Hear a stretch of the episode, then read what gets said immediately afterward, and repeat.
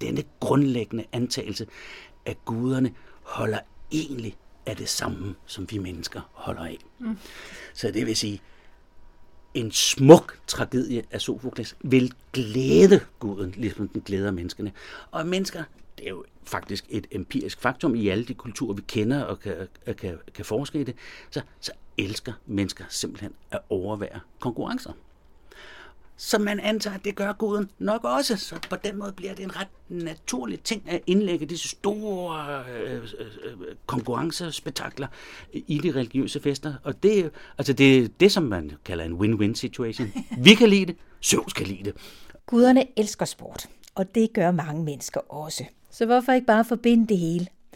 Thomas Arne Nielsen er lektor i klassisk græsk øh, på Københavns Universitet, og han fortæller nu, hvordan oldtidens grækere dyrkede sport og religion på én gang. Og til allersidst i den her podcast, der får du også en lille guide til, hvordan du kan få en fantastisk oplevelse af den græske sportskultur.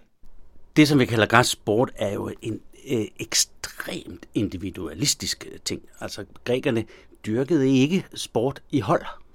Altså, holdsport eksisterer i, den græske kultur, men det er et rent pædagogisk øh, middel. Altså man bruger det i opdragelsen af, af, af børn og ungdommer. Vi kender også til boldspil og, og sådan nogle ting. Men, men den slags bare barnepjat, øh, er der ikke konkurrencer i ved de store helligdomme, hvor, hvor, hvor øh, sportsfestivalerne afholdes. Det er alt sammen individuelle discipliner. I Olympia for eksempel, der kæmper man øh, i forskellige løbediscipliner forskellige sprinter, nogle lidt længere løb, og i boksning, brydning og det, som grækerne kalder pankration, som, som er sådan det bedste moderne komparandum er nok det, der kaldes mixed martial arts. Altså det er sådan en kampsport, hvor, hvor alt er tilladt. Og så har man øh, femkamp og forskellige hestesportsdiscipliner. Så de er alle sammen øh, øh individbaseret, så det er individet selv, der agerer.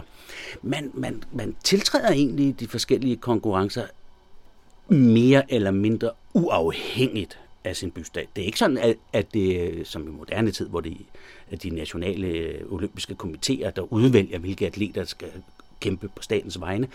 Altså, bystaterne er ikke involveret i at udvælge, hvem der sendes. Øh, eller man sender faktisk ikke atleter til Olympia, de, de tager selv derhen alligevel har man altså en eller anden idé om, at de her atleter repræsenterer deres bystat. Men det skyldes nok i høj grad det, det faktum, at den bystat, man tilhører i al almindelighed, er et meget, meget vigtigt ingrediens i, i en mands øh, øh identitet.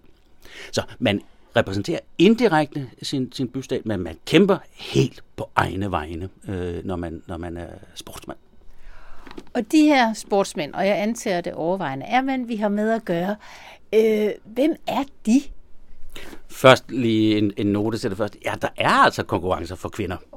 Øh, da nu den græske kultur jo er skamløst øh, patriarkal, som jeg også sagde øh, lige før, øh, så er det noget, kilderne interesserer sig mindre for end, end, øh, end øh, konkurrencerne for mænd. Men der, der findes øh, konkurrencer for, for kvinder. Der findes sågar olympiske lege for kvinder. Det er en, det er en mindre affære end, end den for mænd, men det findes. Og vi ved jo også, at i Sparta øh, var, var det, var det lidt, mere institutionaliseret, det her med, at piger øh, dyrker sport og, og sådan noget, fordi man mente, at man skulle have en stærk fysik for at føde stærke børn til den spartanske her. Men ellers er det jo mænd. Det er det. Hvem er de mænd? Ja, det har der jo øh, i nyere tid hersket øh, nogen øh, en, til tider forbitret diskussion om, øh, hvilke socialklasser øh, atleterne rekrutteres fra. Her skal man nok skille dem mellem perioderne. Øh, altså i, i, i, i, i den senere del af antikken, der er sporten blevet til et egentligt erhverv, øh, som, man, som man kan vælge øh, og, og specialisere sig i, og så vandrer man rundt i hele den græske verden og tiltræder konkurrencer alle mulige steder. Men i ældre tid, altså det, det øh, som vi kalder arkaisk og tidlig klassisk tid, der synes det nu nok fortrinsvis at være et overklassefænomen. øh. Øh, og det er, er en, øh, blandt andet en, en måde at, at, at vise pøblen på, at man, at man tilhører det, som Veblen kaldte the leisured class, altså man har, man har tid til at, at hænge ud i gymna- altså træningsanlæggene, gymnasierne kaldte grækerne det, bruge hele dage der på at, at træne og føre filosofiske diskussioner. Hvis man er rigtig uheldig, kunne man møde Sokrates i, i, i, i sådan et træningsanlæg. Øh, så, så det bliver altså også en integreret del af den livsstil, der markerer, at man hører til i de bedre stillede klasser. Øh, og øh, træning, altså der fandtes allerede i, i arkaisk og, og klassisk tid specialiserede trænere, som man kunne hyre. Øh, men de skulle jo have betaling, altså det var et arbejde, og de skulle have, så hvis, hvis man virkelig skulle være en, en, en, en topatlet øh, i arkaisk og klassisk tid, øh, så måtte man nok høre til blandt de lidt bedre situerede. Altså et decideret overklasse, men det er nok øvre middelklasse og overklassen øh, i den tidligste periode, der udkæmper de her konkurrencer. Og i dag, der er der jo svimlende summer i sport, eller i hvert fald nogle ja. grene af sportslivet. Er der også det på det her tidspunkt, eller, eller er det penge, de selv bringer med, fordi de kommer fra velhavende familier? Her skal man skelne mellem, øh, øh, hvor prestigiøse konkurrencerne er. Altså de virkelig prestigefulde konkurrencer, dem i Olympia og i Delphi og et par få andre steder. Der er ingen præmier. Altså der er kun den præmie, som er øh, Øh, en, en krans, en bladkrans, øh, flettet af den plante, der nu er særligt knyttet til den guddom i, øh, i vis helligdom. Øh, det foregår. I Olympia får man jo altså en bladkrans af olivenblad. I, i Delphi en af laverbærblad. Så her er ingen præmier i forbindelse med konkurrencerne. Det er dog ikke ualmindeligt, det er ret almindeligt faktisk, at øh, når man skal hjem til sin bystat, øh, så kan der godt vanke øh, øh, kontante præmier. Altså bystaterne belønner deres sejrige atleter med dels forskellige sociale privilegier, men af til også simpelthen med kontante udbetalinger. Så har man nogle andre typer konkurrencer, hvor der, hvor der er øh, kontante præmier involveret. Det er for eksempel øh, ved den store fest i Athen, den der hedder Panathenaerne, der afvikles til Athenes ære. Øh, for sportsmændene var præmierne de store, ret velkendte panathenæiske amforer, fyldt med olivenolie fra Athenes hellige træer. Der var visse olivenlunde rundt omkring i, i Attika, som betragtedes som Athenes ejendom. Og for dem udvandt man øh, olie, som man hældte på de der amforer. Og det var øh, præmier øh, til, til de sejrige sportsfolk. Det var altså ikke øh, sådan, at man blot fik én amfor. Altså, de amforer, øh, vi kender, øh, deres rummål er sådan i gennemsnit cirka 39 liter, og det er det, det, grækerne kaldte en metrites, et rummål. Men altså, og man kan jo godt sige 39 liter olivenolie, det er ret meget, ikke? Men altså, man kunne, hvis man for eksempel vandt mændenes stadionløb, altså den korte sprint over 200 meter, så, så var præmien 120 af disse... Øh, 120 gange 39. 120 gange 39 liter olivenolie. Det er altså et temmelig stort kvantum. Og øh, vi ved også, at det, det kunne udføres afgiftsfrit og tolvfrit af Attica og, og, og, og, og sælges. Så man finder disse amforer stort set i hele Middelhavsområdet, fordi der, altså, vi regner med, at for, ved hver afholdelse af festen bliver der måske uddelt sådan noget som 1400 af de her amforer, og de bliver altså handlet øh, derefter. Nu er det jo meget, meget vanskeligt, og man skal også passe på med det at omsætte øh, antikke værdier til moderne øh, værdier, men det, men det jo afholder jo alligevel ikke øh, folk fra at gøre det, og øh, der har man da regnet ud, at, at sådan en præmie ved Panathenaerne er mange tusind dollar øh, værd. Øh, svarer nogenlunde til det. Så Altså, ved de virkelig prestigiøse fester, der er det æren og prestigen, man går efter. Der er også ære prestige forbundet med, med sejre de lidt mindre konkurrencer, men der kunne altså også ære til vanke øh, kontante præmier. Så og det, har været, det har i øvrigt været en af de ting, som forskningen har taget op og sagt, okay, der er altså disse lidt mindre prestigiøse øh, konkurrencer, hvor man, hvor man kunne vinde øh, præmier af en ret høj værdi. Kunne det ikke få folk fra, fra de lavere klasser, måske lige fra underklassen, øh, til, til at rykke op igennem de sociale rækker. Hvis man nu vandt øh, sådan en Panathinaea-konkurrence, og ja, så havde man pludselig så så mange amforer, man kunne sælge for det. det. Altså, at selve dette, at der ved nogle af konkurrencerne faktisk var kontante præmier, kunne, kunne føre til, at, øh, at andre end, end den øvre middelklasse og aristokratiet deltog i konkurrencen. Og det er jo selvfølgelig ikke umuligt. I, I den senere periode er det helt klart tilfældet. Mm. Altså, der kommer flere og flere konkurrencer, som tiden skrider frem, og flere og flere af dem udbetaler kontante præmier. Så altså, de senere tiders atleter, det var, det var velhavende folk, hvis, altså, hvis man var succesfuld. Ikke? Det er klart, taberne, der manker jo aldrig noget. Så. så skal jeg bare lige have styr på ja. én ting, fordi når du taler, så taler du både om konkurrencer, mm. om stævner mm. og fester. Ja. Er det hele det samme, eller er det noget forskelligt? Altså, fester. Lad os tage det først. Altså, grækerne fejrede deres guder øh, ved, ved at holde fester til deres ære. Øh, det foregik i, normalt i den helligdom, hvor templet til, til guden lå, og det, det involverer jo først og fremmest offringer, altså øh, brandoffer af dyr, grise, får, øh, okser. Men, men der er også ofte øh, altså korsang involveret i det, og ting og sager. Og de store religiøse fester er nok de lejligheder i antikken og i den græske verden, hvor, hvor flest mennesker samles. Det var mere eller mindre en borgerpligt, også for kvinder i øvrigt, at deltage øh, i, i disse fester. Så det, det her, hvor alle er til stede. Og da man jo ikke har ferier og weekender og den slags i, i antikken, så kommer de her fester faktisk også til at fungere som rekreation, for man tager selvfølgelig fri fra arbejdet, når der er fest til Athenes ære. Og, og det, de dyr, der offres, øh, det er jo kun udvalgte dele af dyret, man brænder til gudens ære. Altså selve, øh, selve kødet, øh, det bliver uddelt til deltagerne i festen, og så, så, så sidder man i helligdommen og, og, og, og laver mad øh, af, af de der dyr, øh, som man har offret, og, og så smoser man øh, i for eksempel i oksekød, hvad man ikke gør normalt. Ikke? Og så er der en, en klar tendens øh, til, at man, at man også øh, øh, lægger andre ting og sager ind i festerne, som, som har en vis rekreativ øh, værdi. For eksempel var det jo sådan, at øh, tragedier og komedier i den, i, i, i den græske verden, nu taler vi, de, de to genrer opstår jo i Athen. I Athen var de indlagt øh, som, som øh, spektakler i festen til Dionysos' ære, altså vinguden, ikke? så man drak noget vin, og så var det tid til at høre øh, dels på, på store kor, lyriske sange, men så var der altså også tragedieopførelser og komedieopførelser, så Euripides og Sofokles, altså disse store øh, verdenslitteraturdigtere, altså deres stykker blev skrevet til opførelser ved fester til gudernes ære.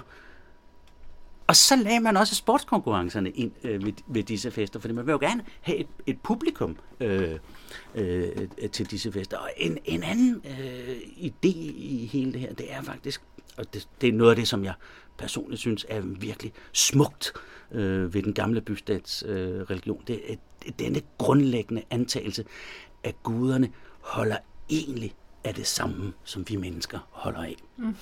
Så det vil sige, en smuk tragedie af Sofokles vil glæde guden, ligesom den glæder menneskene. Og mennesker, det er jo faktisk et empirisk faktum i alle de kulturer, vi kender og kan, kan, kan forske i det, så, så elsker mennesker simpelthen at overvære konkurrencer. Så man antager, at det gør guden nok også. Så på den måde bliver det en ret naturlig ting at indlægge disse store øh, øh, øh konkurrencespektakler i de religiøse fester. Og det, altså det er det, som man kalder en win-win situation. Vi kan lide det, Zeus kan lide det. Øh, og når man, når man glæder guden, så kan man jo regne med hans velvilje. Så, så det er faktisk et ret gennemtænkt øh, system og smukt. Du har nævnt Olympia. Ja. Og vi bliver nødt til lige at tale om det her med de olympiske lege. Ja. Hvad er det for en størrelse? Ja, altså det kalder grækerne dem jo ikke selv. Øh, altså selv konkurrencerne kalder de agones, øh, og det, det, det, det er det ord, som er, er det etymologiske ophav til sådan nogle moderne ord, som det engelske agony og agonistics og, og sådan noget. Det betyder altså kamp, og altså, altså seriøs, alvorlig kamp. Øh, det kalder grækerne det. Men altså, den Zeus, der, der dyrkes i Olympia, han hedder Zeus Olympios. Normalt navngiver man øh, de fester til gudernes ære. Man holder til gudernes ære efter guden. Ret ofte efter gudens øh, efternavn, så at sige. Det som lidt mere teknisk hedder et epiklesis eller tilnavn. Og da Zeus jo hedder Zeus Olympios, så kommer festen til hans ære til at hedde Olympia. Så Olympia er altså festen til Zeus' ære, den foregår et sted, der hedder Olympia, øh, stedet, hvor Zeus' helligdom er. Og i i festen, altså Olympia, indgår der forskellige religiøse ritualer og, og, og ceremonier og de store offringer øh, på Gudens alter. Men der indgår også øh, en, øh, disse sportskonkurrencer, som, som er blevet så berømte, og de får bare navn efter festen. Altså de kaldes også Olympia. Så de kaldes altså Olympia, fordi de er til Zeus Olympios' ære. Så og har de samme form som det, vi forbinder med olympiske lege i dag, altså en masse forskellige sportsgrene over flere dage og masser af mennesker som tilskuere? Det sidste er i hvert fald øh, ret sikkert. Øh, det store øh, stadion i Olympia øh, regner man med, og det bliver jo altid et, et, et just, men der har nok kunne sidde sådan noget som 50.000 mennesker. Altså lige så meget som i en stue ved en fuld idrætspark. Ikke? Øh, og det, altså, det er jo et vældig stort opløb i antikken. Så der er mange mennesker. Festen varer ikke så lang tid som de moderne olympiske lege, som jo stræk, de strækker sig over 14 dage eller, mm. eller sådan noget. Men, men festen i Olympia var dog i fem dage. Øh, og så og i, på den midterste dag, der har man det store offer til Zeus' ære, og de andre dage er optaget dels af nogle andre ritualer, men også af konkurrencerne. Så de er spredt ud, ud over fire dage i den øh, fem dag lang øh, fest til Zeus' ære. Og der er jo altså de øh, discipliner, øh, som, som er øh, forskellige løb, forskellige kampsporter, og så er der hestesporter. Så det, så det minder øh, jo øh, om, om det moderne, men, men, men det er jo en mindre affære. Hvorfor er grækerne så tossede med sport? Altså, hvordan ser det ud på resten af verdenskortet på det her tidspunkt? Ja, altså grækerne mente selv, øh, at, øh, at de var det folk, øh, der dyrkede sport, og de andre ikke rigtig gjorde det. det. Det havde de altså ikke ret i. Mm. Øh, vi ved, øh, at, at de omkringliggende kulturer, det som grækerne lidt nedladende kaldte barbarer, de, de de boksede også, og de, de brydes også, og, og, og har givetvis også haft hestevedløb og, og alt det her. Men grækerne mente nu alligevel, at, at det var noget særligt græsk, det der. Og uh, der er jo i hvert fald én uh, skik i den græske sport, som er markant anderledes end nabofolkenes, uh, selv anderledes end romernes. Altså grækerne dyrkede sport nøgne. Det kender altså helt nøgne? Fuldstændig nøgne. Uanset om det var den ene eller den anden sportsgren? Ja. Altså, dog ikke i hestesporten. Nå, man, man, man sidder ikke nøgen på hesten. Altså, okay. øh, jockeys og, og, og vognstyre og sådan noget, de, de har en, en særlig dragt på, men altså løber og, og, og bokser og bryder og, sådan nogle, de, de havde ikke tøj på, når de kæmpede. Nej. Og man smurte sig i olie og, og alt det der.